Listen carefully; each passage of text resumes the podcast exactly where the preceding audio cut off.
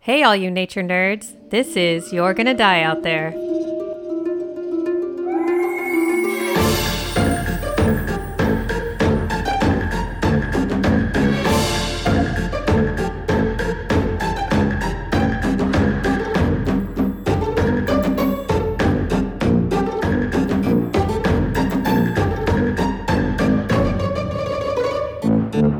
Hey, nature nerds. Welcome back. I'm Jen. I'm here with my good friend Megan. Hello. She's going to tell a story today. I did see this story on, I don't know, I was perusing the internet. I want to talk about George. It's a little dog. He was the cutest little Jack Russell Terrier in New Zealand that you ever did see. Oh, So, okay, so George was a Jack Russell Terrier and he was. I think they said he was like seven years old or something, but everybody loved him and he was the sweetest. And he went with his people person everywhere yeah. people person his person, His person, yeah. there were five kids and they were walking home when they were attacked by two pit bulls all the way i guess ages 3 to 12 mm-hmm. and these two pit bulls just came running at them and started attacking the kids Oh no. and george ran out and he started attacking the pit bulls so that the kids could run away and get safe and the pit bulls ended up mauling him oh no. and the owner took him to the vet and they said it was too extensive and they yeah. should just euthanize him and so he agreed at the time probably because when you see your animal completely destroyed like that yeah. but he said he regrets it Oh. Mm-hmm. because maybe he could have somehow thing. pulled through. You know, after this happened, he was memorialized for his bravery and sacrifice, and the Royal New Zealand Society for the Prevention of Cruelty to Animals awarded him a Medal of Bravery. And that was the first time they had awarded that to a dog in 17 years. And he was the only non police dog to ever get it. Oh. His owner, Alan, had gone to receive that medal at the kids' school. And also, there's this other guy, Gerald Hudman. He's a United States Marine Corps veteran. And he was so impressed by George's actions that he told the local newspaper that he would send Alan one of his three Purple Heart from Oh, Vietnam War. Isn't wow. that crazy? Um, and then in, in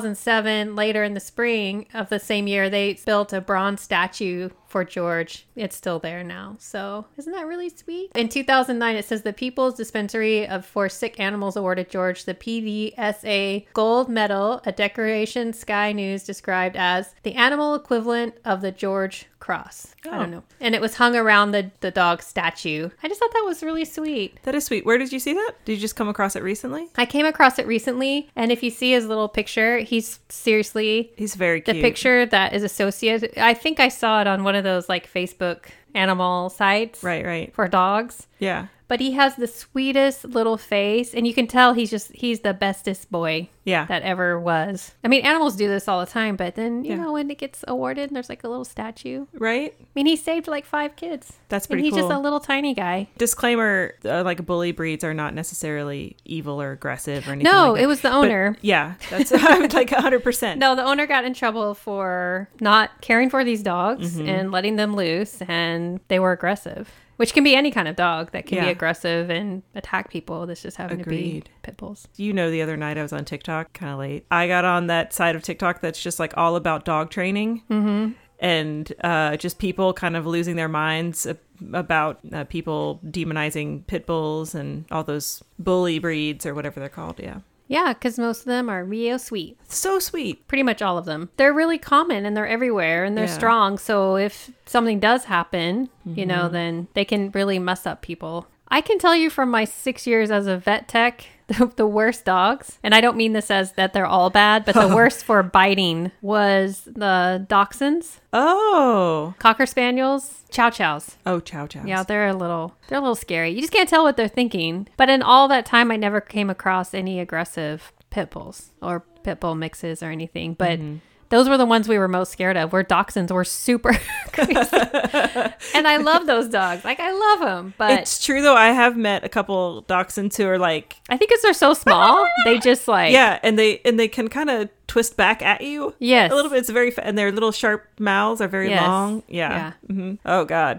and cocker spaniels are real. They can be pretty bad Oh, really? about biting. Yeah. But any kind of mixie dog, boony dogs, Oh, always good. always the best. They're Yeah, very Saber. sweet. Saber is so good. He's he's a mix of something. I think he's lot of corgi things. mix. I think he's corgi, beagle, maybe even a little pit bull. I look at it. I look at the top of his head, and it's kind of squared off a little bit. yeah. So. Who knows? He's a beautiful concoction. He's all cat though now, he's, he's taken on the cat life. definitely. Yes. Anyway, I have some a little bit of science news, although that could be considered A mini science news. a mini science news. Or we just giving we're just giving a little homage to George. I love it. He's on Wikipedia. Just look him up. George Is this the on dog. Wikipedia page? He has his own Wikipedia page because love he has it. all these like awards and stuff, and Yeah. he's he's got the sweetest old head. Okay, my science news is actually about elephants because I know you love to talk about elephants. Oh, And this is from um, Science News, October twenty first by Jake Bueller. Bueller. Bueller. I just couldn't stop it. And this is uh, Gorongosa National Park's elephants. And they say they bear the physical consequences of poaching's legacy. So, what they're saying is that because ivory poachers had targeted elephants for so long in Mozambique, past hunting pressures has led to in- an increase of naturally tuskless elephants Oh. in one particular area in this park where they're being studied. Right, because African elephants, we learned in the elephant episode, always have tusks, male and female. Yes. Right. So during the Mozambican Civil War, which lasted from 1977 to 1992, armies hunted elephants and other wildlife for food and ivory. Um, and this caused the number of large herbivores to drop more than 90% in the country's Gorongosa National Park. So now they have these photographic records that show that as the elephant numbers plummeted, the proportion of tuskless female African savanna elephants rose from about 18 to 51 percent. Wow. Yeah. And they just say decades of poaching appear to have made tuskless more advantageous from an evolutionary like standpoint. Interesting. And just in this area because they were hit so hard. Um, that's a pretty quick process Yeah. to evolve that not having tusks would lead to more survival from tuskless elephants that, that happened that quick Yeah. that they evolved to not having them. That's just wild. So they say the rapid culling of tusked individuals changed the makeup of traits in the elephant population in only two decades. It left behind more tuskless individuals, and that's from an evolutionary biologist Shane Campbell Statton of Princeton University. The same team they also analyzed the genetics of 18 tusked and tuskless females, and they zeroed in on two genes rife with mutations in tuskless females. It's kind of hard to say tuskless. yeah. It's a lot of S's. Sans tusks. Oh, that's still the same number of S's. That's even harder. In humans, the disruption of one of those genes can cause tooth brittleness and the absence of a pair of upper incisors um, that are anatomical e- equivalent of that are anatomical equivalent of tusks. But yeah, it's just really interesting how poaching has changed the course of evolution in such a quick time. That's very quick. Tusks are not just ornamental, they serve a purpose. Detailing, and this is from the same guy, Shane Campbell Statton from Princeton. He says that elephants use tusks to dig for water and strip tree bark for food. Oh, okay. If an elephant doesn't have the tool to do those things, then what happens? So that's Right. basically, they use their tusks. They need them. Well, I don't know if you remember that there were these. I, it was like a particular group of elephants who would actually use their tusks to dig salt mines. Oh, yeah. Yeah, Yeah. I remember that. Yeah, to get salt. Well, but it's amazing how animals are adapting to deal with our bullshit again. Right. you know, I'm just glad that whatever, if they can adapt so they can s- live. I love that your science news was about Africa. Oh, are we going back to Africa? We're going back to Africa today. She just looked at Jen. me over her glasses and I'm like, this is getting real serious right here. Good and serious. Here we are. We're no longer in the spooky season. No, we're not because we're in November, guys. We're counting down to giving thanks, Turkey season? turkey murdering time, and some The winter holidays. the if winter you will. holidays where we don't have winter ever. Never. It's so weird. It's, so a weird, weird. thing. It's a weird thing. Well, I just want to say that Megan told me that I would not be super into the story that she's going to tell, which I don't know why. So I'm like kind of intrigued. yeah, I don't think you're going to be into it. I don't know. We'll see. Okay. We'll see if you're into it. Because Okay. I feel like you have a respect for these animals, Oh, a healthy respect. are we talking about crocodiles again? We're talking about crocodiles. I'm so F. sorry. I know. It's your favorite. Oh my God. I had another story. Uh, you know what? I just want to say, I'm sorry. I know you're, Yes. people are like, just let's get to the story. But I had another story and I forgot because we were all spooky season. Yeah. where another person like it was like two stories where I almost like every single week I've been seeing a story of a crocodile attack either in the US or in Australia. It makes sense. I'm just saying. Yeah. I'm I'm gonna find them again, and then you guys every week. I'll be like, here's their. We're gonna have like crocodile corner where we just talk about some horrible thing that took place. Oh, that sounds amazing. Okay, So we're going to start out this crocodile episode by talking about the top 10 largest crocodiles ever recorded. This is on a site called No BS List, which I thought was kind of funny. And it was written by M. Osgur Neverez, May 11th, 2019. but we know the largest because you already talked about that. That was the one that chomped down all those soldiers, Yes, the saltwater croc. the saltwater croc. well, saltwater crocs in general are the biggest crocodiles. Okay. But we're going to talk about individual crocodiles. Okay, Biggest captured, measured, Lake Placid. Lake Placid level Okay, got it. crocodilia. Let's go there. Just adjusting my brain to talk about it. All right, so we'll talk. We'll start with number ten, Wait, are we starting from the largest to the s- our smallest? smallest to the largest. on Okay, the got list. it. So we're building up to the largest. Yes. Okay. Number ten is Tawi Tawi is sixteen feet eleven inches. Uh, just FYI, from here on, they're all at least like half a ton to a ton, which is two thousand pounds. Okay. Just to give you an idea, like a small sedan. This one was actually found, captured by fishermen on September 9th, 2017, in Tawi Tawi, which is an island province in the Philippines. So they just named it Tawi Tawi. No, I totally know that place. Oh, Some of yeah? our turtles from the islands go there. oh. That's where they live. Oh. And I can't tell if they were saying that it was aggressive just on its own, but apparently when they were trying to capture it, it wrecked a boat and damaged a bunch of fishing nets. Holy crap. Yeah, it was like the, didn't want to be captured. Uh, Ruben Bals Corza of the Municipal Disaster Risk Reduction Management Office of Tawi Tawi said that the crocodile is now under the care of the municipal government because killing a crocodile is a crime in the Philippines. I mean, there are like local and international laws against crocodile killing. It just lives in Truth a or pit, and when they really need to get dirty with people in the government, they, just, just- hold them, hang them over the pit. They just suspend him over. it's the government pit.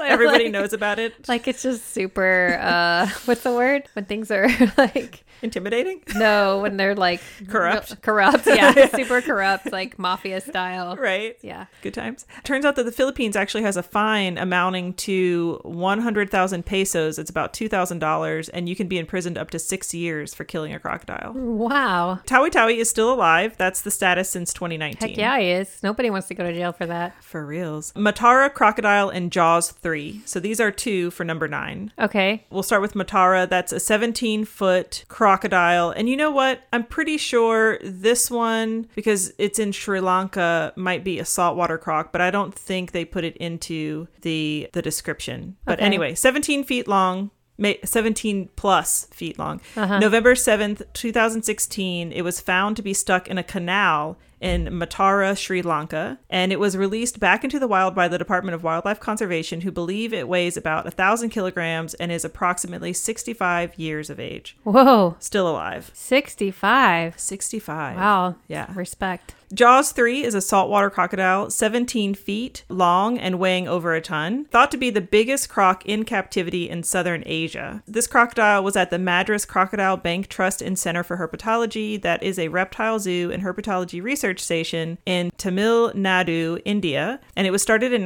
1976. Actually, he got to this place in 1976. They captured him, and he was like right after they opened it. This is where he was put. So 1976, it was opened by herpetologist Romulus Whitaker and his wife Zai Rit- Whitaker. He couldn't be housed with other crocs due to his unusually savage disposition and devastating strength. Wow. Yeah. So he actually died, sadly, January 2020. Aw. So there's an update to this article. Aw, bummer. Yeah. Um, and then V. Gangadurai, he's the chief reptile keeper at the Madras Crocodile Bank Trust, said, quote, I fed Jaws for 40 years. My wife still asks me what happened, and some visitors still ask to see him. They get upset when we tell them he passed away. Uh, number eight on this top 10 is Puento Noir crocodile. That's not the name. It was just found in Puento Noir, the Republic of Congo. It is a Nile crocodile that is 17.71 feet or 5.4 meters and sadly was killed in a safety operation. So I think that might be a military type deal. it just says safety operation. I don't know. They just, Any that was details? uh, safety from the crocodile operation. All right, number seven is called Gomek. Uh, this crocodile is a saltwater crocodile that is 17.8 feet, captured by George Craig in Papua New Guinea. When he died, he weighed 860 kilograms or 1,896 pounds. Wow. Before he died, obviously, he was purchased by Terry and Arthur Jones in 1985 and actually was kept in Ocala, Florida for five years before he was sold to the St. Augustine Alligator Farm Zoological Park in Florida. So he went from Papua New Guinea and then he lived in Florida. Can you imagine? Uh-huh. How does Just- that even? happen? How do you sell a crocodile across the world? I don't know. Anyway, uh, Gomek died of heart disease on March 6, 1997, and was considered one of the largest and tamest captive crocodiles in existence. He was probably between 60 and 80 years old, and there's actually a tribute to him near his enclosure, uh, which now, this is in the article, which now houses his successor, Maximo, and his mate, Sydney. So I guess Sydney moved on. She was like, peace. He's like, I'm gonna go with this guy. He was the tamest. Yeah. I think that just means He didn't try to murder He- you. all the time. Yeah. Okay. All right. Number six. This crocodile is called Cassius. Cassius was 17 feet 11 inches, an Australian saltwater crocodile captured in 1987 in the Finnis River in the Northern Territory after attacking boats and causing a nuisance. That's a quote. Causing a nuisance. I'm like, is he just being a crocodile? I don't know. He's just like throwing Seems really mean. loud parties. right? Yeah. Just all night long. Doom, chicka, doom, chicka, doom, chicka, doom. Yeah. They're like, damn it, Cassius. Cassius was recognized by the Guinness World Records as the world's largest crocodile in captivity in 2011, so worldwide, because Wow. that earlier one was just Asia. He's missing his front leg and the tip of his tail because of, I guess, some vicious fights that he got into. Heck yeah. He's like that alley cat. Yeah. He's the street alligator. I mean, crocodile. Oh, and my bad. He's still alive. I said was, but is. My bad. Oh, he's still alive? He's huh? still alive. He's still alive. So he lives in marine land, Melanesia, on Green Island in Australia, and he's believed to be around 110 years old. Marine land? it's called Marineland. I know it sounds not so great. Uh, eh, he's believed to be about 110 years old and is named after Muhammad Ali, who we all know know was Right. born as Cassius Clay. Yeah. Because he likes to fight. Oh, yeah, exactly. George Craig captured Gomek that we just talked about. I guess this is kind of like a fun fact. George Craig is thought to be the real life crocodile Dun- Dundee, and he spent 30 years with Cassius and fed him every day, but admits that given the chance, Cassius would eat him. Yep, totally. Number five, uh, yai. I think I said that right. Number five. Yeah. Yai. Uh, Y-A-I. uh, yai. Perfect. Exactly. Yai is 18 feet long. When I'm talking about feet, I'm talking from nose to tip of tail. Right. Just FYI. Because I Okay. know sometimes when we measure Snout to vent. reptiles, it's snout to vent. Yeah. But in this case, it's nose to tail. So uh, yai is an estuarine, estuarine, estuarine, estuarine, estuarine, Oh, boy. Jesus. Estruan, Estruan Siamese hybrid crocodile kept at the Samut Prakan Crocodile Farm and Zoo in Thailand. He is considered gentle and has a high tolerance for people, and as of 2019 is still alive. That's all I have on that guy. If somebody was like, here, he's fine. He's so gentle. Just come in and pet him. You can sit right next to him, get a picture. I'd be like, yeah. No, I'm good. Not in a million thousand years Ever. ever. That just sounds like a bad idea. Yeah. All right, number four, Brutus. Love it. coming in strong with the names here. Yes. 18 feet 4 inches, weighing about a ton, so that's like 2,000 pounds. He's a saltwater croc known to frequent the Adelaide River in Northern Territory, Australia. Brutus has an interesting little backstory. His He's missing his front leg, I don't know which side, Okay. and people believe that it is following a confrontation he had with a bull shark that came up in the river's estuary. wow. And I was like, everyone should go back and listen to our, our shark episode because Yes. you talk about bull sharks Yes. and how they can do that kind of stuff. Yeah. But Brutus survived and he is still alive as of 2019. And he is not in an enclosure. He's a free roaming Like, I'm Brutus. saltwater I live croc. here. Yeah. Take your chances. Mm-hmm. 18. What was 18 feet 4 inches. That's 5.6 meters. that? Is insane. I can't like visualize that. And when I think of it, like, you know, like walking down the street, it's like Right. a giant, it's like a Cadillac or something, Yeah. or bigger Bigger. for sure. Okay. This next one is Bujang Senyang. Rolls right off the tongue. Bujang Senang. Perfect. Got it. Perfection. Ha! Uh, 19 feet 3 inches, weighing over a ton, so over 2,000 pounds, a saltwater croc uh, living in Borneo. And the locals there say he's a man eater who has been around attacking and killing for at least 30 years. Unfortunately, he was killed May 20th, 1992. Unfortunately, I mean, I mean, he's just trying to live his best saltwater croc life. You know what I mean? Oh, I wonder why he was murdered. Because he's a man eater. Like, if somebody ate my man's, I would go out and I would murder that crocodile. I 100% forgot to make this joke about how we just transitioned from the Donner Party to man eating crocodiles. I meant to make that joke, but it's Uh, okay. I might. That's so good. I, I got it. I it's there. It is. It's good. It was It's- great. Well, I mean, tell the joke. Was But it? that's it. Okay. That's oh, all that I was was, going it? to say. Okay. Yeah. No, I like It's it. like I'm going to be like, Jen, you know, like last week we were talking about the Donner Party. Well, now we're going to talk about a different kind of man eater. Didn't like that. well, you could cut that in. Probably. That'd be amazing. All right. Uh, number two is Dominator. Wow. Number I should- two. I'd probably just like, Blasted everybody's ear holes. I'm sorry. all right. Apologies. the Dominator. He is 20 feet long. He has never been officially measured, but is estimated that he measures up to 20 feet and weighs over a ton, obviously. He shares the same territory with Brutus, our friend Brutus, What? in he's Australia. The, one- no, he's the one that ate the hand. Uh, Brutus is the one that his arm got eaten by a- Yeah. a shark. Yeah, This is the culprit. maybe they're like it was a shark, but the Dominator's like, was The it? Dominator's like, I totally ate his hand. It was amazing. It was so tasty. Uh, so they are both in the they frequent the Adelaide River, Northern Territory, Australia. Just I'm giving you the information. The so you biologist know- who named those, thank you, yes because I like to think of the Dominator. Brutus and, he- Dominator. He's he's a practicing Scientologist. definitely. so good. I love it. So yeah, they're both still alive. They're probably hanging out together. Just like constantly like, remember that one time when I ate your arm? they just like and they're like they're Brutus is like slamming a Foster's, which Australian phobia. I guess not Oh, really. good. No one. Uh. yeah, we, we learned about that. All right. Are you ready for number one? Oh Number So ready. one.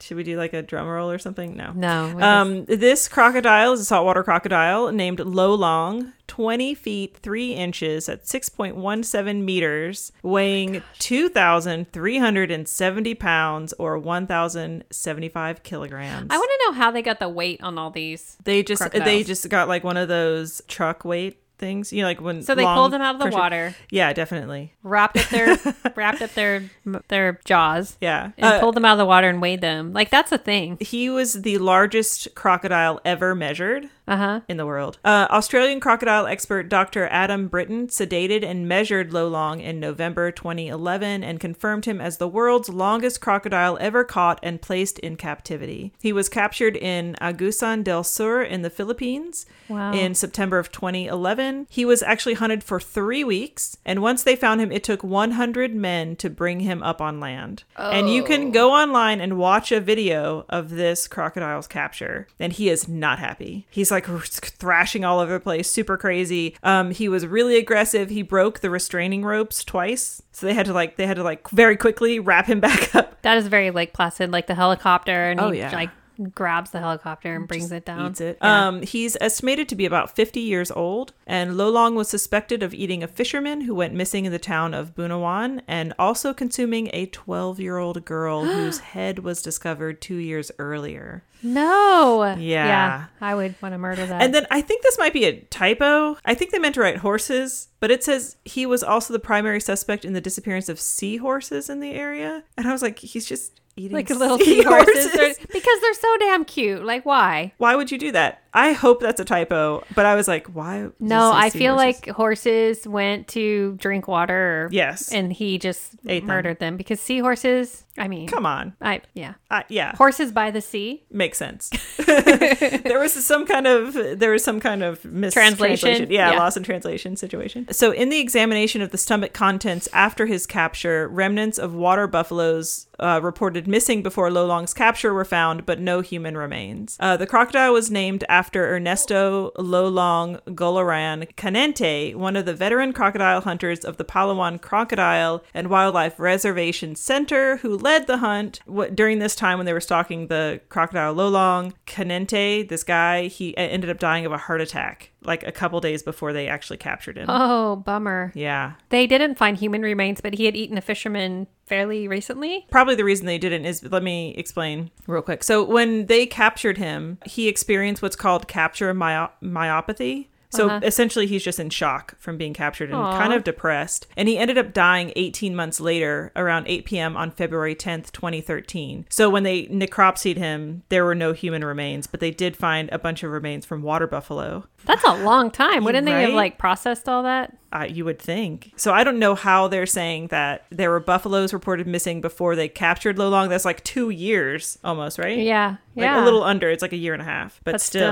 still weird. I guess maybe that's how long beef sits in your digestive system. Ew, just years. I mean, they say that. Really? Yeah. I don't know if that's true or not. I don't know enough about gastroenterology. Well, it- but anyway, I feel sorry for him that he died so Yeah. quickly. Well, and his necropsy showed that he died from congestive heart failure compounded by fungal pneumonia, lipidosis of the liver, and kidney failure. Wow. So I think he was like, He just fell apart. uh, I'm going to talk about this documentary, and they do mention in it that large crocodiles that are captured Uh-huh. are really hard to keep in captivity because they typically will die quickly because they just can't. They just can't. They just can't. Yeah, it's like taking down a king from Yep. Mm-hmm. his uh, kingdom, whatever.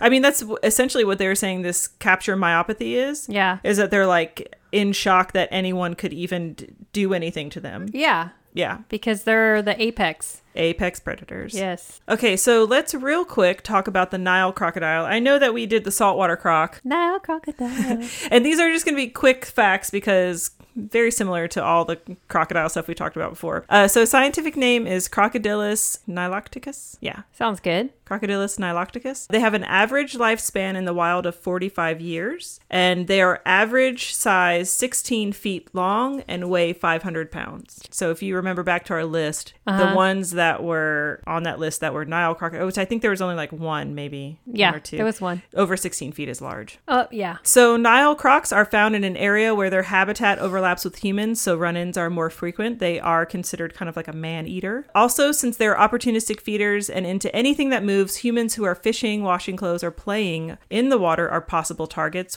Approximately 200 people die by croc consumption each year. I couldn't figure out a better way to say that, so that's how I said it. Ugh, Sorry. Mm. Croc consumption. They are Africa's largest crocodile, and they live throughout sub Saharan Africa, the Nile Basin, and Madagascar in rivers, freshwater marshes, and mangrove swamps. They mostly eat fish, but also, again, they eat anything uh, zebras, small hippos, porcupines, birds, other crocs, and they also eat carrion. Don't care. Just get in my belly. Uh, they eat up to half their body weight in one feeding, and they, of course, can, just like a lot of reptiles, can go long times without eating as well. Fun fact: they're very caring parents, which I think is kind of like a crocodile trait, right? Like all of the crocodile alligators, like they're pretty like caring about their babies. Really? They they kind of like hang out with mom. Oh, When and they're they, babies? They like right around on their back. Yeah, It's cute. Jen's like looking at me like it's cute. Yeah, It's pretty cute. Till they get big enough to eat your consuming. face off. Both mom and dad guard the nest until the eggs hatch, and they are known to roll the eggs gently in their mouths to help the hatchlings come out Aw. as they're hatching. Yeah. Uh, they were almost hunted to extinction from 1940 to 1960, but now they have local and international laws protecting them, so that's helped in their current listing, and they're currently listed at least concern.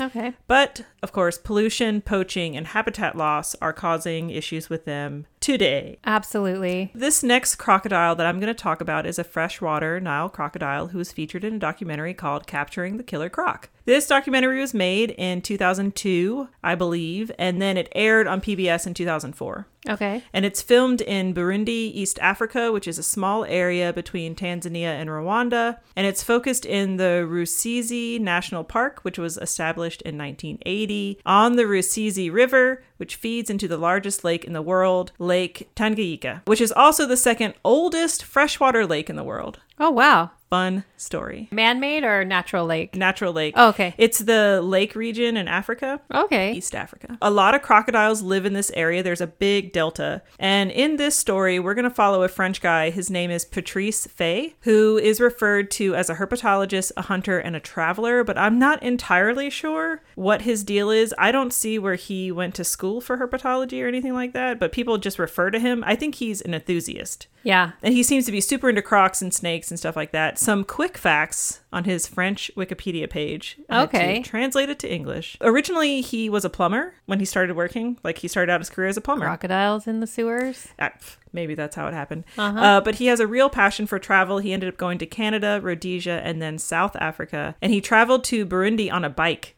Like, he Wow. just was like, I'm going to go to Burundi. And he went there and ended up settling on the lake, Tanganyika. Oh, cool. Yeah, and he's that's about the time he starts working with snakes and crocodiles. He gets really interested in them. Um, he gets married to a Rwandan woman. They have two kids. They save hundreds of people during the civil war between the Tutsi and the Hutu, uh, giving them p- uh, places to hide and food. So if you aren't familiar with the civil war that happened in uh, that area, Rwanda and Oh yeah, we all uh, saw the movie Hotel Rwanda. Yeah, it was savage. it was going on in uh, Tanzania, Rwanda, and then Mm-hmm. this area, Burundi. Uh, it was really bad. There was a lot of Yeah, it's murders horrific. Mm-hmm. happening. Yes, He's like, you guys, I can hide you in my herpetology, in my there's some lab. crocodiles in here, but don't worry about it. Don't It's worry, fine. they're all like, ugh. it's it's like you got to like decide, your only place to hide. Yeah. There's just snakes and crocodiles. You're like, right? okay. He started an NGO called SOS Enfant du Burundi, which I think means like help the children of Burundi. Oh That's my French. man, he sounds like such a cool guy. Yeah, he also opened three schools to teach orphans and destitute children. This is kind of a weird thing that happened, and I don't know how to take it. April 2011, five 13 year old orphan girls accused him of rape. he had a five hour trial in a language he doesn't speak, and the girls were not cross examined or like brought into the courtroom. On July 25th, they sentenced him to 25 years in prison, and his son says that his arrest and conviction are all part of a plot against his father, uh, something about having to do with like political vengeance. And the French government is also apparently behind him, and the Ministry of Foreign Affairs gets him repatriated to a national territory. I'm not sure where they sent him, but as of now in 2020, he lives in Togo. He's not incarcerated. So I don't know what the situation was with that Uh-huh. exactly, but it seems like he was being targeted, po- Right. It's possibly. politically driven. Yeah. Something. Well, it sounds like, I mean, if he was doing that, if he just pissed off the wrong person. right. I hope that's not true. I know. I, I didn't find a lot about like too many details about Well, it. I would imagine that if the French government is supporting him, then he must Right. have some pretty good evidence. that uh, to the contrary. Yeah. Yeah. I would never want to tell a victim of sexual or domestic violence that I didn't believe them. Yeah. Um, and I would hope that someone wouldn't use women in that way to like pull some kind of revenge on someone for some political purpose or Yeah, whatever. but I mean, look how messed up that place yeah, was. true.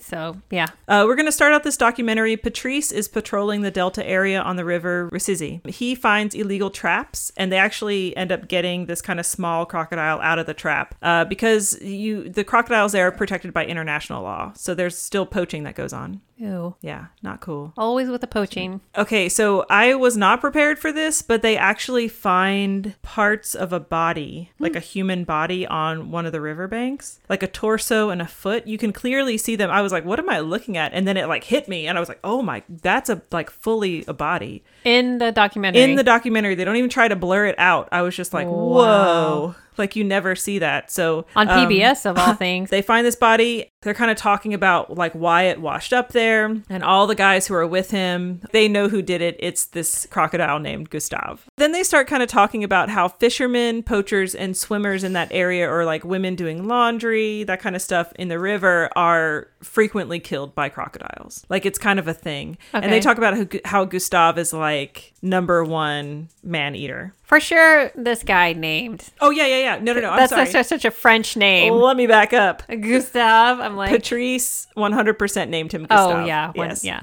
totally. This documentary is about their plan to catch Gustav. Patrice goes to the capital of Burundi and he meets with their environmental minister. They have the scene and there's like a like a military guy with like a full AK-47 just standing there in the meeting room while they're meeting to talk about this crocodile that he wants to catch for scientific purposes measure. And he Wow. wants to keep it alive. He's like I want to keep it alive. I'm going to build this giant trap. It's going to be great. And the environmental It's going to be so great. the environmental minister is like, that's fine. Yes, he agrees this animal is exceptional and worthy of study. He tells Patrice, listen, you only have two months to act because in two months there's going to be a change in government and possibly another civil war. Oh, bummer. So Patrice is like, cool, cool, cool. I'm going to go now. I'm going to make this design, this trap. this Uh-huh. giant trap for this, and I'm gonna catch him. I had so many questions in between this scene and like them making the trap. I was like, do you have a permit? Like this is a internationally protected animal. How are you going to handle and catch? Is there, is there like maybe I'm Is it thinking, like, protected too- there? It is. They, Okay. They say it's protected there. Well, I bet if he got permission, they gave him a permit. yeah, maybe that's when it happened. Yeah, if Just he in went to the office. room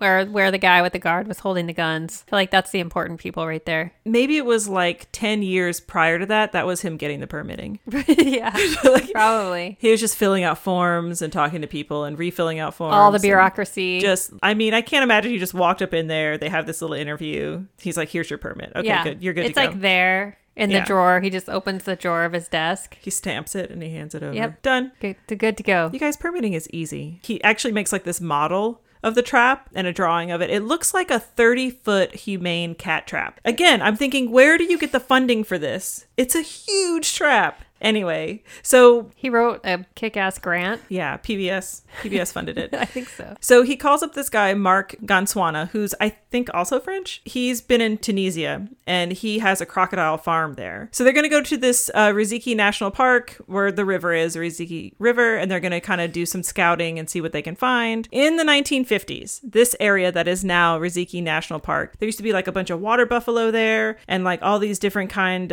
of ungulates and stuff like that. But now basically the only large animals there are crocs and hippos. Because Gustav ate them all. Gustav ate them all. Th- They are going to look for Gustav, and Patrice is explaining this crocodile to Mark. He's like, listen, he's 20 feet long. He's 100% at least one ton. Like, he's 2,000 pounds. People have very rarely seen him, like, actually seen him. And Patrice himself has only saw him one time in 1998 or 1999 he says he can't remember he Mm-hmm. took a video of it it's like a vhs video i imagine he was out there with like a giant camcorder and he On his took- head. yeah.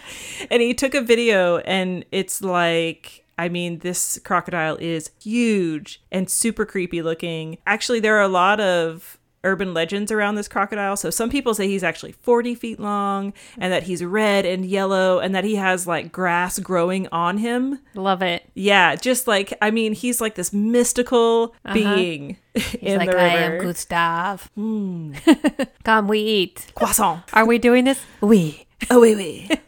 Patrice is like, this crocodile is super bold. He Mm-hmm. hunts on beaches. Everybody knows who Gustav is. Like, you ask anybody, and they're like, yeah, I know that guy. I'm I know picturing a him." cartoon version of Gustav. Oh, for sure. Yeah. Like the like the crocodile from All Dogs Go to Heaven. Like with a scarf, Yeah.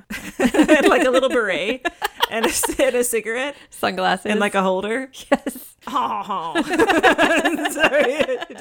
they realize that they need more help. Patrice is making this giant trap. He's got like the whole village working on it, like this metal works. And, you know, Mark is there to help him track it, but they're just, they're having a hard time finding any kind of sign of Gustav. So they call up Allison Leslie, who is a South African croc specialist. And she has trapped over 400 crocodiles in South Africa Wow. Badass alert. she comes down and they kind of go to other places together, the three of them, and Uh-huh. they're talking about how they haven't seen Gustav for two months. Crocodiles like to be in places with slower moving water, and they also like a protected bank that they can go out and sun on. Mm-hmm. There's like sandbars in the middle uh, they like to hang out on. And so they're looking for these areas to place the trap. They're like, we're going to put this trap on And they're these just going to put a sandbars. We're goat in gonna-" there. It's very like Jurassic Park. I swear to God, Jen. Is there really? We're going to talk about it. Oh. I'm Poor sorry. goats. Uh, they have 20 workers from the village that's adjacent to the reserve making the enclosure that they're going to put Gustav in.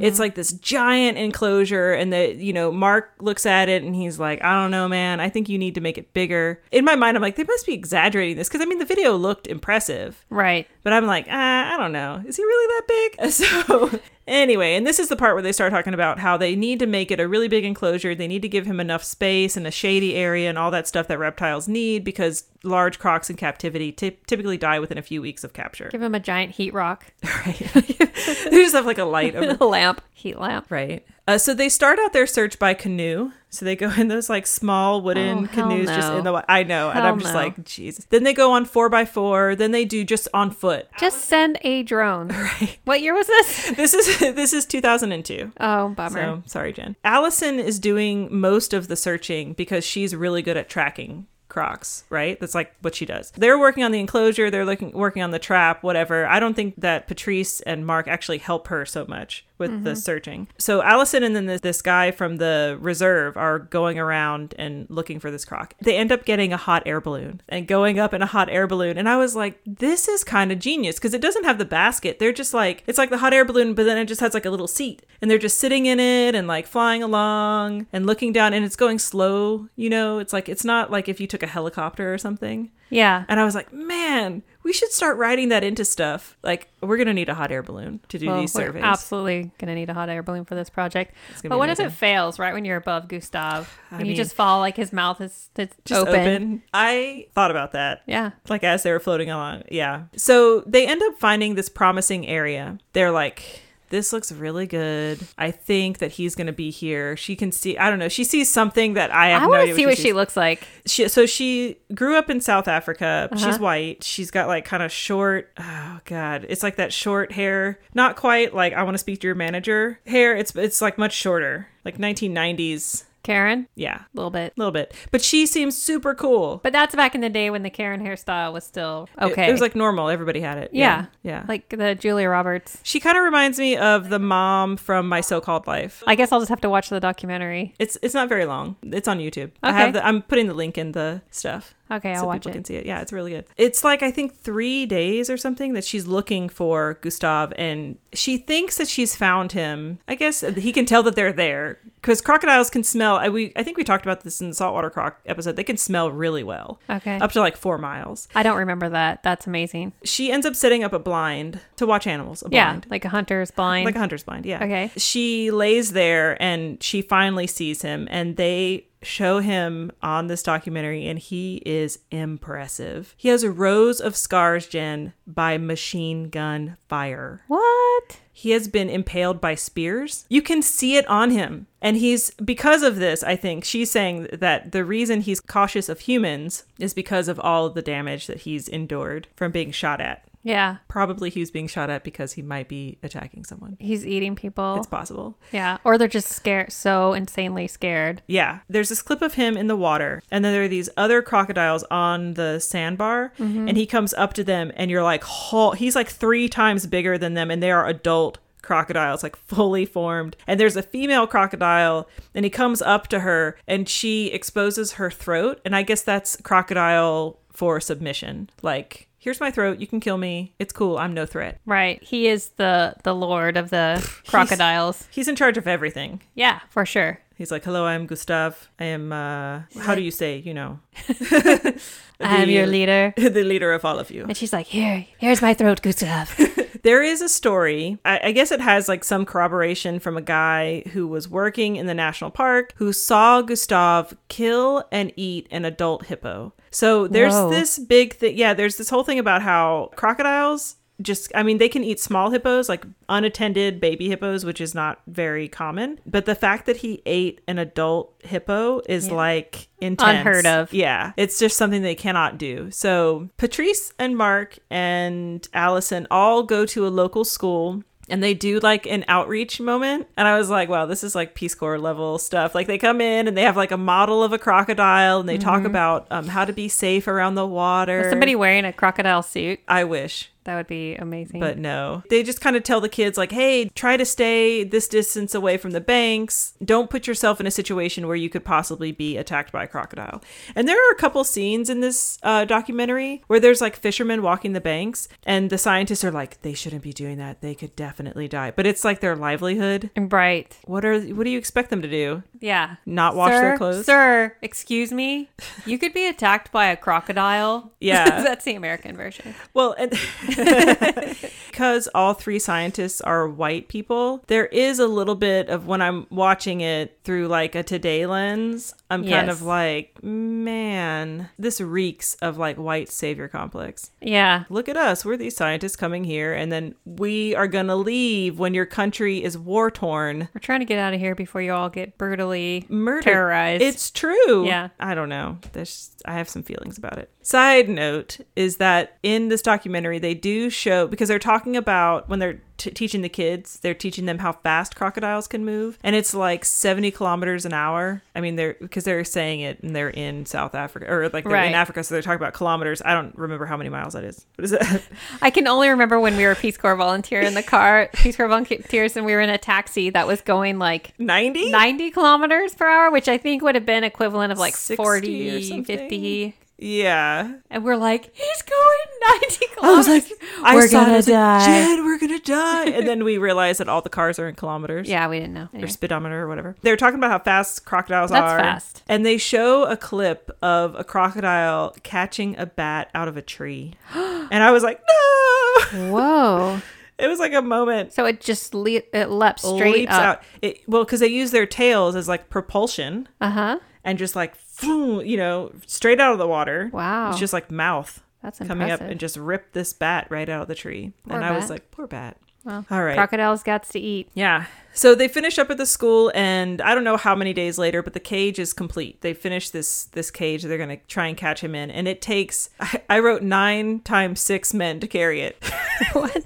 54? Shit. I wrote nine times six because I was trying to count all of them on the video Oh, and I couldn't do the math in my head that fast, so I just kept typing. Anyway. nine times six men. Do the math. 54. Uh, they're carrying this giant cage. It weighs a ton, one ton, and can only be moved by carrying it. I guess they can't put it on a truck. I'm like, why isn't there a truck? They carry it for four miles from where it was made to Nine the times six men? Delta. Nine times six men Yes, that is. carry it for four miles. And then Allison and the park ranger that was helping her, and they say his name, and I think they said Nutati, but I couldn't, there were no subtitles, and I couldn't figure out that he wasn't in the credits or anything. So, Oh, I hate when there's no subtitles. yeah, it was rough. Bummer. But so Allison and this park ranger, they find the spot. They're like, okay, right here. And while they're sitting there, they're, I mean, they've been watching Gustav for like days. And she would just looking at him, his size and everything, his body, all this stuff. She's like, I think he's 100 years old. but at one point, he opens his mouth wide and he has a complete set of teeth, which is if he were 100, he would have like no teeth. Because he's just, he's just gumming things at that He's just point. go- like that's what happens to crocodiles. He's just waiting for soggy stuff to float up. And he's talking just milkshakes. he can just milkshake. He's talking to his grand, great grands, Could you- great great grands. Right. He's like, could you just chomp this up for me, please? He's like, d- he does that thing that they do when they're basking. It's like they're thermoregulating. They open up their mouth really Uh-huh. wide. And she's like, oh, he's got all his freaking teeth. She's like, oh, he maybe he's like 60. She's like, wow, he's freaking huge for being 60. right? Because he's 60, he's probably still growing. So she's like, he's just What?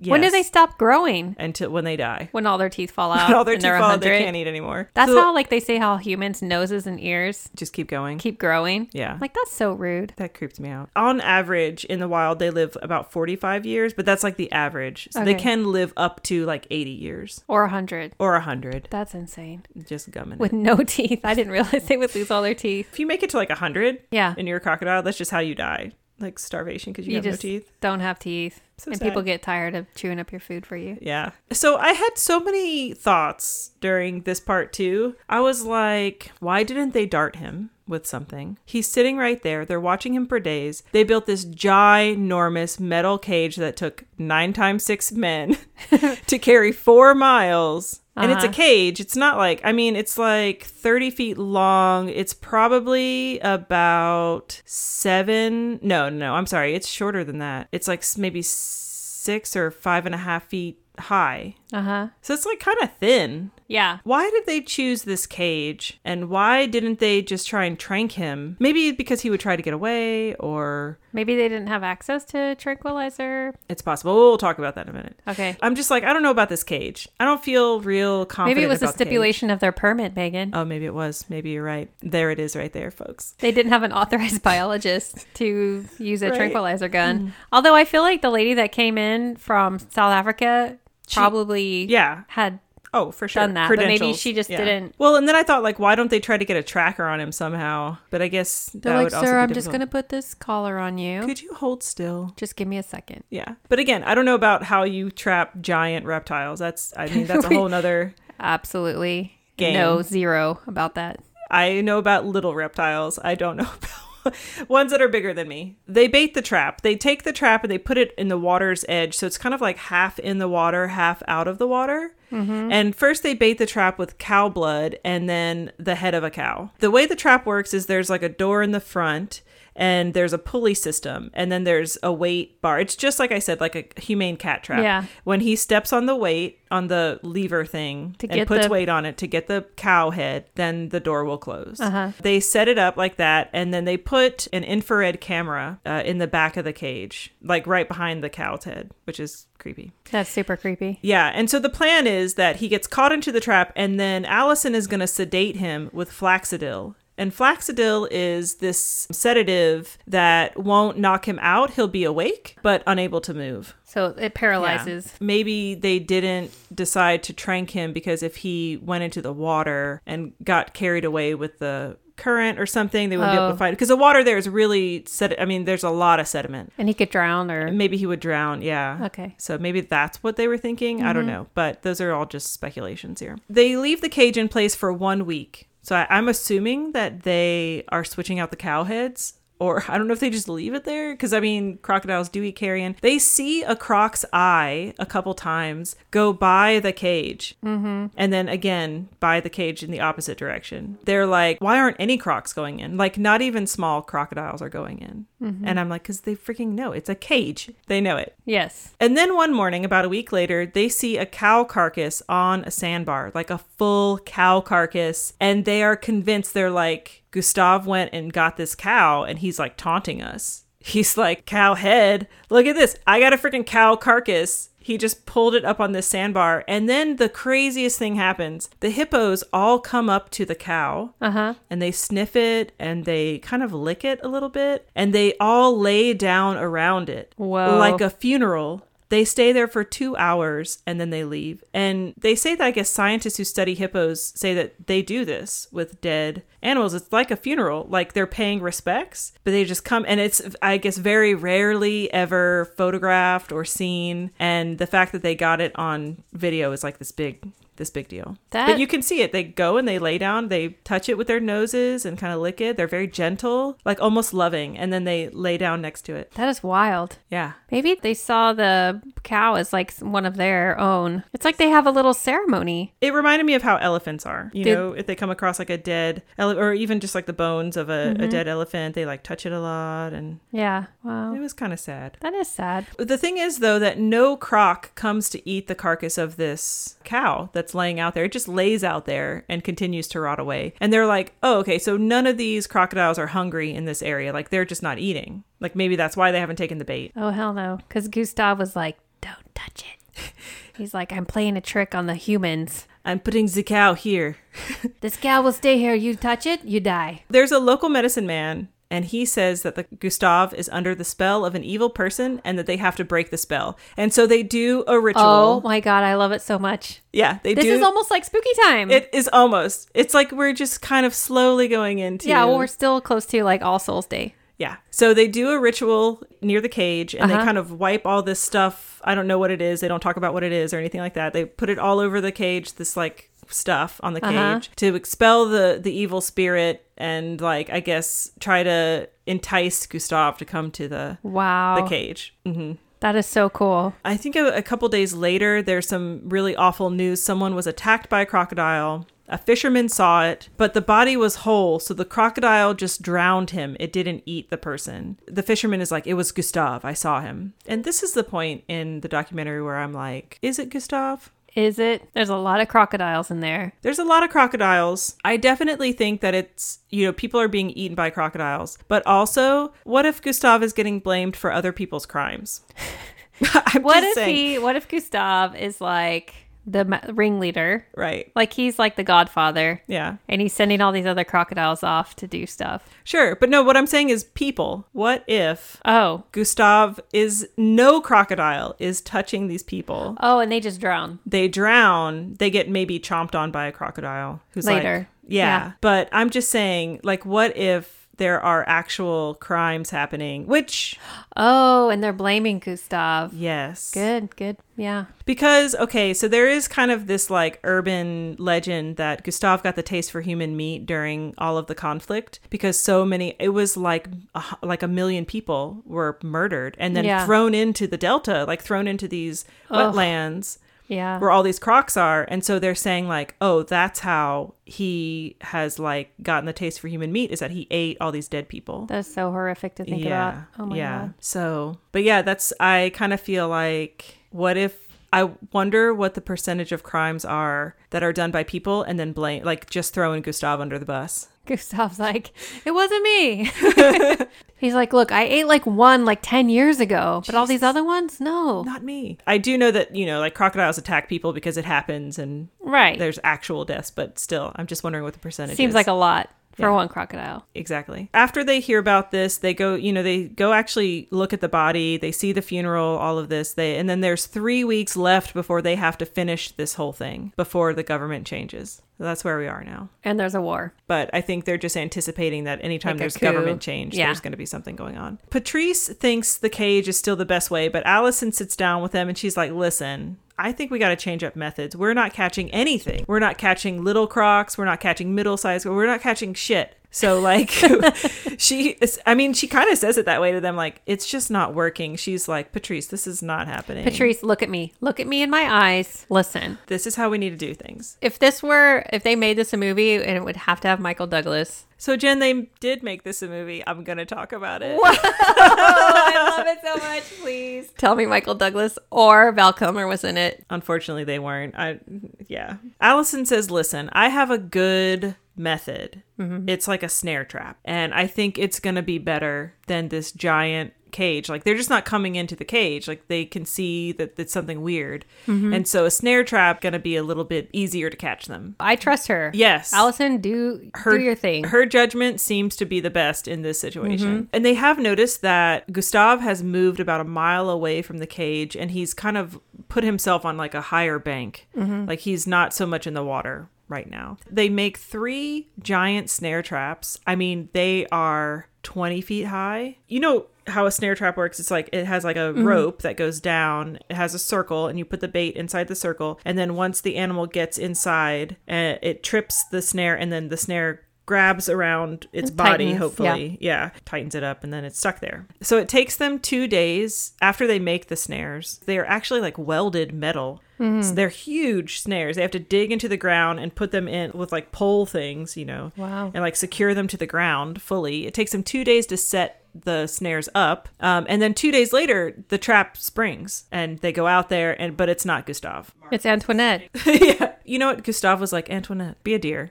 go over there, Check check, that, that check that contraption." out. I just want to see what happens, and she's like, yeah, Gustav, it's great. I'll get that Anything you. for you, Gustav. I'll get that carry on for you. I know that you like it. but yeah, no, it's this smaller female. Uh, they release her, and she's really happy to leave. They like show her being released. And She, she's like, "Get the runs fuck outta away." here." Yeah, Yeah. they also decide they're going to keep using the cage in addition to these three new traps. And so they decide, okay, the blood and the cow's head, it's not working. We're going to use live bait. So they start out with, and I'm very sorry to tell you this, Jen, a chicken.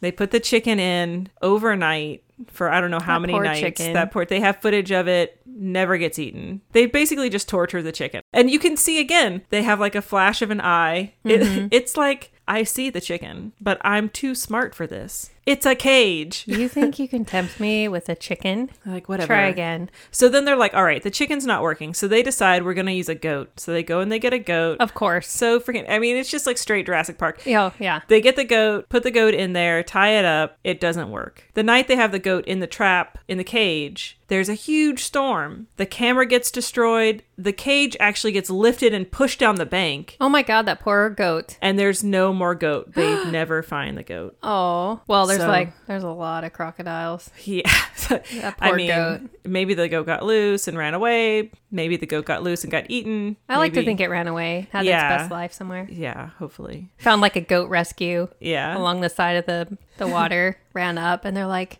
"Hi, we rescue goats here." And then he just lived his life he as was a pet. He was so happy. Yeah. At this point, that's been over a three week period. Mm-hmm. So their time is up. They aren't safe anymore and they're being told they have to leave. Patrice says this is just an example of nature against man. And once again, nature has proven to be stronger. But he says it in French. So Sounds poignant. cooler. Yeah. Yeah. Um, after this period of time, there are no more attacks by Gustav reported. Very strangely. So, just to give you kind of a timeline of Gustav's appearance, they think that he was born sometime in 1950 ish, around there. In 1987 are the first reports of him like attacking people. And then 1990s is when the Rwandan genocide happened and all of the bloodshed and all the bodies right? Like the idea that they got put out in these surrounding areas. And that's where the legend started getting like a lot of power. Then they started talking about how Gustav is this giant crocodile who killed and hunted people. There was a lot of uh, talk about how he was hunting for no reason. Like he didn't eat anybody, and that's why there were just bodies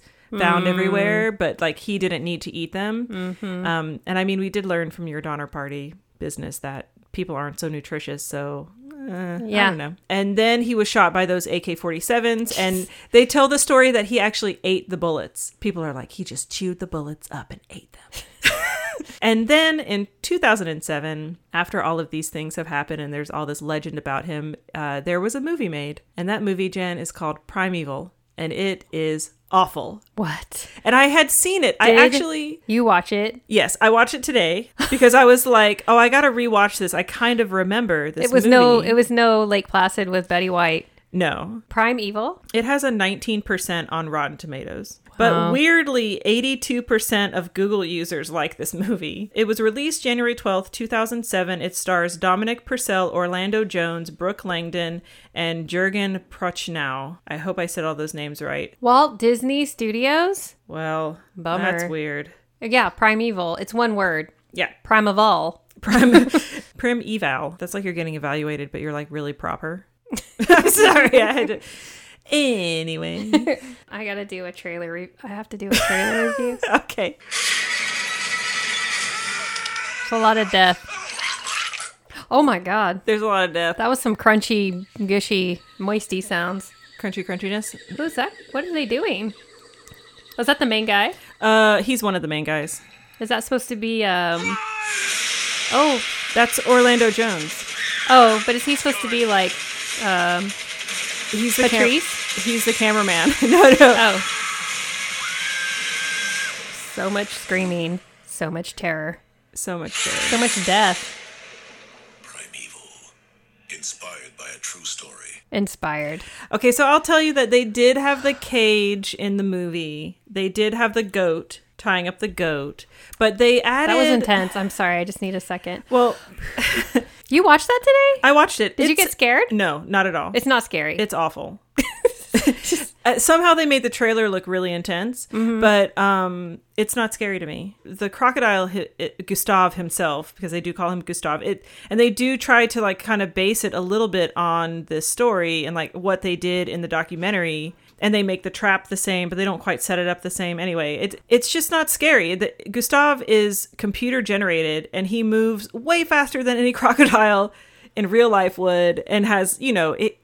Like, I hope at- you wrote a movie review for this. You're like, excuse me, um, I watched the PBS documentary and this is not accurate. I will say they 100% do a white savior thing in this movie. Oh, It's just real. it's real something. It's real something. Even Orlando Jones, who is a black man, he plays a cameraman in the movie because it's basic. The premise is that there there's this guy who works for a newspaper or tele like some kind of television company or something like that. He gets demoted a little bit because he did something bad. I can't remember. It's like the very beginning. He he might malign someone maybe, and it's just not the right information, Mm-hmm. or he didn't double check his source or something, and so his boss is like, "You're going to go with this animal person." Now you this gotta go to girl." the crocodile. right? This Shoot. like super hot nature girl who uh, writes stories about crocodiles, and she's like, "Oh, we gotta go, you know, and look at this crocodile." La, la, la. And so they all go, and this cameraman comes with them, Orlando Jones. And at one point, he has a line where he's complaining about Africa, and he says. Slavery was good. Africa is awful. I would do anything to get out of here. And I was like, this movie is maybe the worst movie I've ever seen in my life. I have no words for that. nope. Yeah, that's messed up. I wonder how he felt about saying that. I line. want to know. Yeah. Yeah. The acting is okay, but it's not a good movie. I think the scariest part or kind of creepiest part was Orlando Jones's character dies. He gets eaten by the crocodile. Spoiler alert. Wow, he's in the trailer quite a bit. He is. You'd think he would have been a survivor.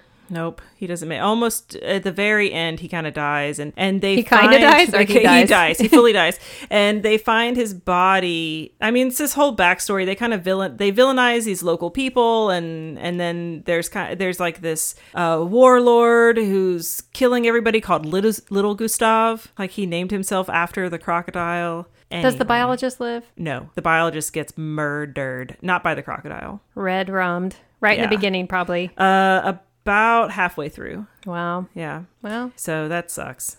But um, and he's there's only one biologist. He's a white guy, a British guy. There's another guy. I thought it was a girl. Oh, she was the oh newspaper. the newspaper. Yeah. yeah. oh, oh, she The dies. girl is the news. She does not die.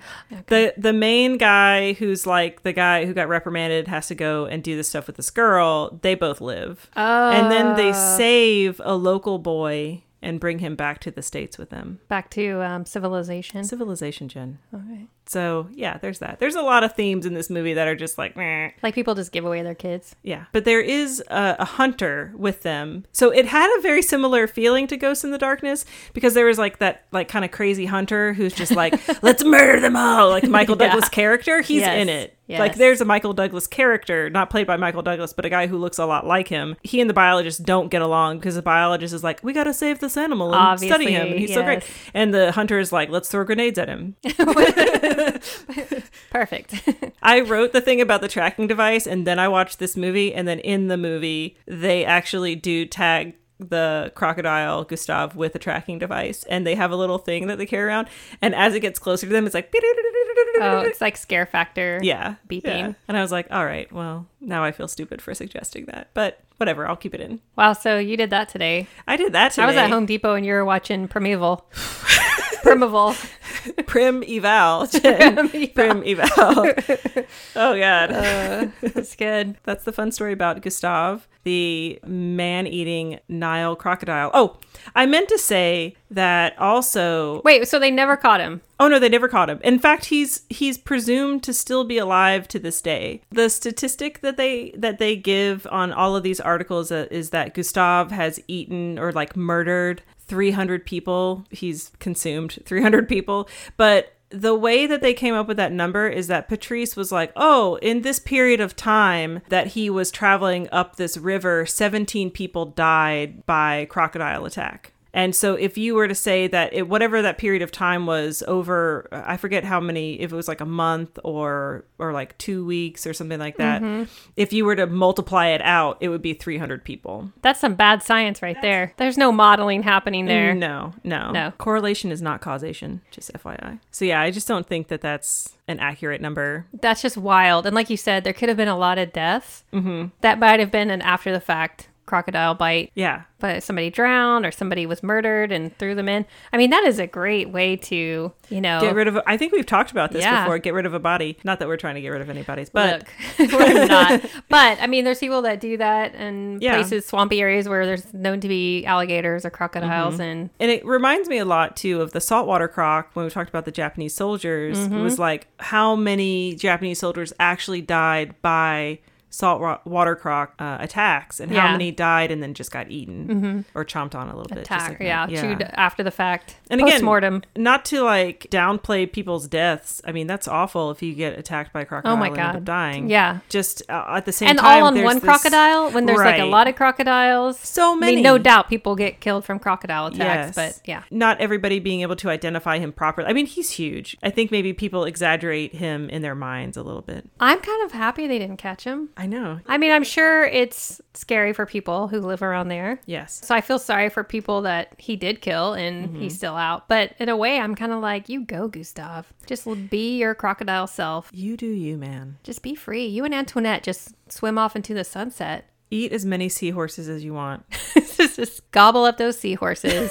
So, for my organization to support this week, Jen, I mean, do you have any questions about Gustav? Oh Are no, you I'm just kind of good, or- thinking that we should make a you know like a maybe like a a new movie for him called Yeah. Gustave and Antoinette, a love story. A- another Disney movie. Yeah, I'm there. the cartoon There. version, I don't know, maybe live action. Let's see some sexy time. sexy Let's see it time. happen. I mean, they ate a few people, but you know they love each other. Okay, no, let's hear your organization to support. All right, so my organization to support this week is the Crocodile Specialist Group. It can be found at iucncsg.org. It's actually an international union for con- conservation of nature, IUCN Species Survival Commission Group. It is a worldwide network of biologists, wildlife managers, government officials, independent researchers, non government representatives, farmers, traders, tanners, fashion leaders, and private companies actively involved in the conservation of the world's 23 living species of alligators, crocodiles, caimans, and gar gharial. I can never say that word. Gharial in the wild. Cool, Yeah. that's nice. So you can make a monetary contribution or you can support by purchasing publications that people have made about crocodiles who are part of this group um, csg publications uh, support major conservation initiatives volunteer to participate in activities including meetings and workshops or be directly involved in field research and conservation programs or donate equipment that can be used in conservation programs in developing countries Cool, yeah that's nice. pretty neat I'll let you donate to that one. yeah sure sure sure Just, I did look up some pictures while you were of gustav So I see this one where it's like a bunch of them in the water and they circled one with like a ginormous dome. yeah that's him Yeah. Compared to all the other ones that look He- like so you know how crocodiles have kind of like i guess it would be kind of the the top of their head they have these like little things that stick up a little bit they Yeah. almost look like horns kind of but not really they're just like really small they're like eyebrows. like eyebrow his are huge they're Did huge you are you posting this picture? i should It's pretty cool. that's a pretty good picture Yeah. and he looks really worn Since they tried to get him in 2007, have there been more in like have they been been able to track any more deaths to him that they think? they haven't reported anymore to him Okay. which is why I think that because a lot of the deaths were like around the time that they, you know, purportedly came from him, uh, were around the time that there was all that internal conflict and civil war and all these people dying and that kind of stuff. Like, I think that that legend, I think he's a huge crocodile, guaranteed. Right. He might just be really good at eating, you know, and maybe he did eat people for sure. Like, I, I think people have seen him. I tried to find where someone had an eyewitness account of a person being attacked by Gustav, and I could not find an eyewitness account. Of, you know, like even just like a newspaper, some kind of clipping. I feel like there are just so many crocodiles in that area. Like, how can you say? Well, I'm wondering if it's just orally, like people just tell their stories. Yes. And it's just like locals that are like, this happened where we saw it or this guy saw this. Yeah. And however much of that is true or was like coconut wireless kind of thing. Mm-hmm. Interesting story, Megan. Yes. Thank you for sharing. You are very welcome. Uh, so, Jen, it is that time Oh, of shit. Hmm. our episode where we talk about our emergency preparedness kit. Are you ready? Well, I know for our other episode with the saltwater crocodiles, we said we would get some stilts Some stilts and a that's poo right. on demand card. Yes, Yeah. because pooping. Because pooping, because no one wants to eat poop. I feel like that H. Well just talked about that. I Eating think they poop? were talking about that. What episode was it that they were like, "Well, no one wants to eat you or or kill you if you pooed yourself," and I was like, "We just talked about that." Oh, it must have been some kind of. I don't know if it was 'cause the only the ones I've listened to lately are their more recent ones, which was the Bram Stoker's Dracula. Which let me tell you guys, if you want to listen to something that is so freaking funny, I, go listen to that H. Well. It's, that episode is I was laughing out loud. I, I think we're like fully fans now. I right? was cleaning my chicken coop and laughing. My just chickens were like, dying. "What is yeah. going on?" I listened to that episode twice. Yeah, it's was so, so good. good. It's so good. Anyway, especially if you like that movie, which everybody kind of likes that movie. It's just It's weird how. Yeah. yeah. So for this episode for Gustav, I feel like he's sophisticated enough Yeah. that I would need something more intellectual. Like a French mime. Well, we would just feed those to him. we would have to come up with something a little more bougie for him. He would need something that had like a nice bouquet to it. Is that what you're trying to say? Yes. I mean, I'm not trying to say like Listen. to eat him. I'm just trying to say Sure. like to take him off your trail. Yeah, yeah, yeah. Since he's, I mean, he's not French, but he's been named by Frenchmen so that he's like now automatically French. Yeah. That maybe we could talk about a nice glass of wine that calms him down.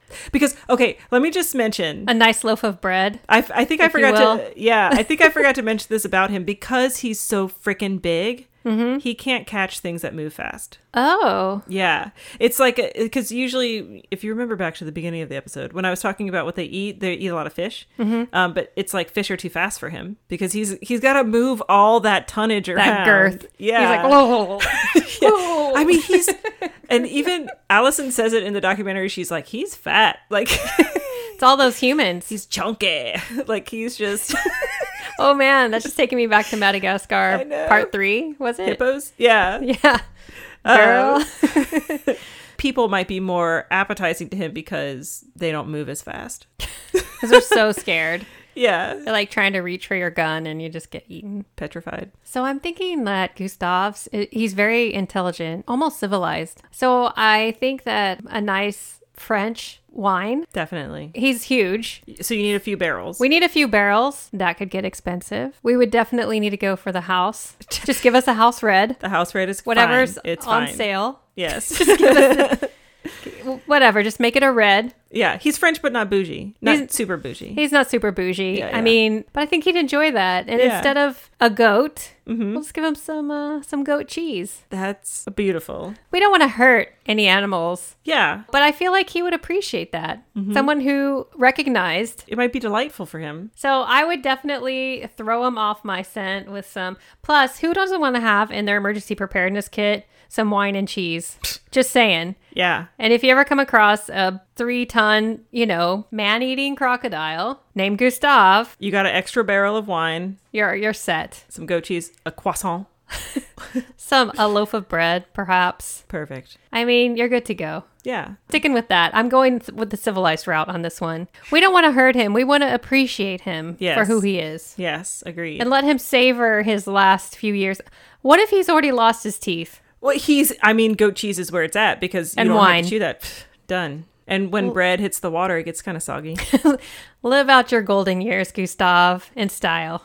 Do it. That's what I say. I like it. Plus, I always want wine and cheese in my emergency preparedness kit Well, yeah, with at all times. That's what we're going with this time, Megan. I like it. Thank you for that amazing story. We don't have any patrons to shout out this episode, but to all of our patrons, we appreciate you. And if you would like to become a patron, check out our website, click on our Patreon link, or you can go to our link tree on Instagram and check out our Patreon that way. Other ways you can support, subscribe, rate, and review on Apple Podcasts. If you give us a five star review, we'll send you a sticker, possibly two if you send us pictures of your pets. Fill out the contact form on our website, or you can just email us at you're gonna die out there at gmail.com and send me your mailing address. It's that easy. You can also support us by checking out our sponsor links on our website sponsor page. All of our sponsors are eco friendly, zero waste. You will get discounts using our discount codes and the links that we provide. And you can also support us by following us on Instagram or Twitter and listening on any platform like Stitcher, Google Podcasts, and Spotify. Oh, and if you have ideas for stories or you saw some interesting news or some science news,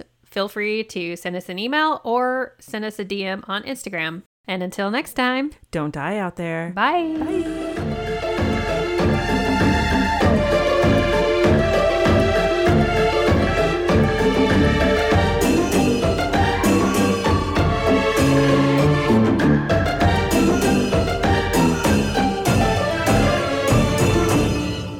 But the common name for Nile crocodile is Nile crocodile. Wow, that's a Wait, why some did I just amazing read that? information. I meant to say scientific name and then I meant to read it, but I read it anyway. Okay. They just spend a lot of time like with the camera like on the torso, like examining it. You're as the viewer, you're just like, "Oh god." Please stop. Vile. Yeah. It was shocking. It was shocking. I didn't I'm think I sorry. would be shocked by stuff like that, uh, but I was f- shocked. I didn't think I'd be shocked. I was shocked. was there was so much shocking that happened. I practically leapt out of bed. All right. Take me. Take me now. oh, God. Take me, Gustav. This is, this has turned into something very wrong. I love it. Ravish me, Gustav.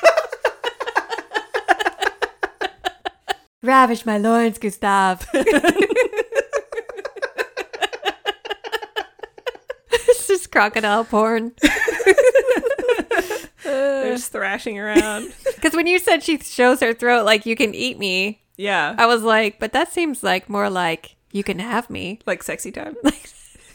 like crocodile sexy time. I mean, maybe it was. I don't know. I don't know. They cut away from that scene. So Well, well, it's what- that's why. What happened right after Just that? Gustav, They're like, like- oh, we can't show this on PBS. Oh, We can show a human torso, but we cannot show crocodile sex. All right, do they have what is it called when they have two penises? hemi penis, Hemi penis, yeah, like like hemi, uh, peen. like like a monitor lizard. I wonder what her name is. Gustav's lady, lady Yeah. love, What's a good French name? Greta. Oh no, that's like more of a Hermione. Hermione. Her name is Antoinette. Oh my god, that's so perfect. Gustave and Antoinette. I love it. Did you just like type in French names for yes, women? I did. Antoinette and Gustave. I have come for you. Let us travel to the murky depths and do Uh, time. And do the sexy time. Yes. A wee wee. Okay. All right.